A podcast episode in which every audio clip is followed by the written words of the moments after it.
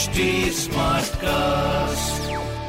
आप सुन रहे हैं एच डी स्मार्ट कास्ट और ये है लाइव हिंदुस्तान प्रोडक्शन हाय नमस्कार मेरा नाम है आरजे वैभव और आप सुन रहे हैं कानपुर स्मार्ट न्यूज़ चलिए शुरुआत करते हैं आज के इस सिलसिले की खबर नंबर एक के साथ। जी हाँ कानपुर में श्री जगन्नाथ महोत्सव का उल्लास। सुबह से जो भीड़ है वो मंदिरों में उमड़ती रही। जी हाँ आपको एक बार फिर से याद दिला देते हैं, शुक्रवार को धूमधाम से मनाया जा रहा है जगन्नाथ रथ यात्रा महोत्सव। जी हाँ जनरलगंज स्थित श्री उमा जगदीश मंदिर, वीरजी भगत मंदिर और बाईजी मंदिर के पट भोर से ही खोले गए। तो इसके बाद लोगों का वहाँ आना जाना शुरू हुआ एंड शहर में लगभग 200 साल पुराने परंपरागत शोभा यात्रा महोत्सव के पहले दिन मंदिरों में सुबह छह बजे से ही पूजा अर्चना शुरू हो गई। भगवान का श्रृंगार कर उसकी आरती उतारी गई। आम, जामुन, उड़द और चने की दाल का भोग लगाया गया। जी हाँ मंदिरों में दोपहर तक लंबी लंबी कतारें लगी रही। बिरजी भगत मंदिर में दोपहर बाद भगवान का दुग्ध अभिषेक भी किया गया। दो दिवसीय महोत्सव में पहले दिन जगन्नाथ मंदिर के अंदर ये एक देर रात और देर शाम में बड़ी खूबसूरत रथ यात्रा भी निकाली जाएगी। दूसरे दिन क्या होगा? दूसरे दिन को धनकट्टी स्थित अयोध्या प्रसाद गुप्ता धर्मशाला से शोभा यात्रा निकाली जाएगी।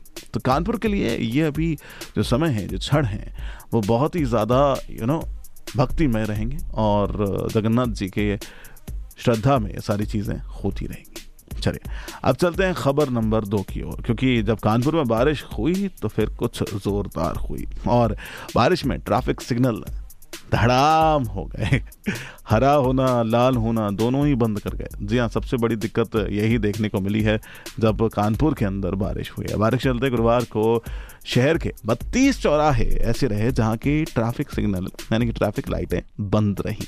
ट्रैफ़िक पोल पर हरी, लाल, ये दोनों बुझना और जलना दोनों ही बंद कर गई।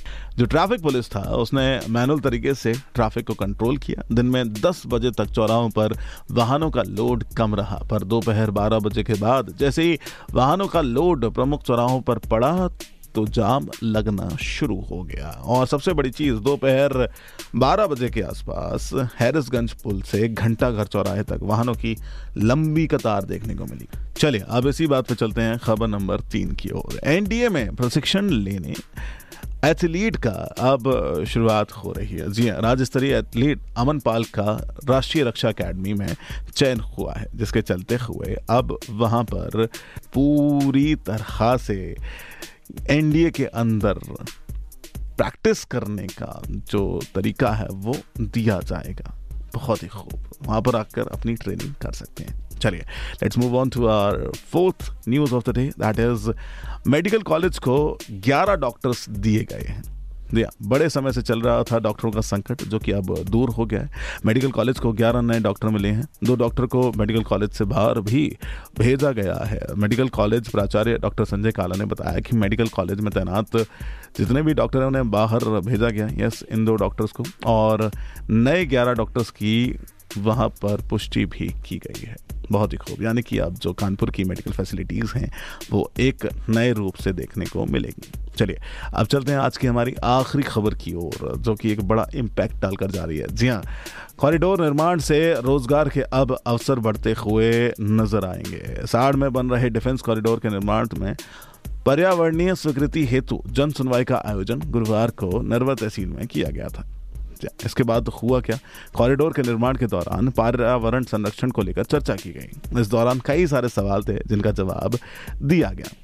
ठीक है, किसानों ने कॉरिडोर के निर्माण के बाद रोज़गार के अवसर पर बात की। बताया यह भी गया कि कॉरिडोर के निर्माण के बाद रोज़गार के अवसर युवाओं के लिए खुलेंगे एंड कॉरिडोर के निर्माण के बाद पर्यावरण का संरक्षण भी ज़रूरी है। इसके लिए आसपास पौधे लगाए जाएँगे। ज़मीन अधिग्रहण पर बताया गया कि मुआवजे के लिए शासन को रिपोर्ट भेज दी गई है। जल्दी सभी का भुगतान भी हो जाएगा। तो ये थी कुछ खबरें जो मैंने प्राप्त की हैं प्रदेश के नंबर वन अखबार, हिंदुस्तान अखबार से। अगर आपका कोई सवाल है तो ज़रूर पूछें।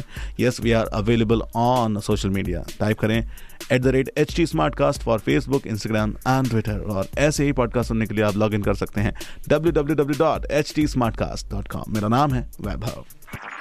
आप सुन रहे हैं एच डी स्मार्ट कास्ट और ये था live Hindustan production smart cast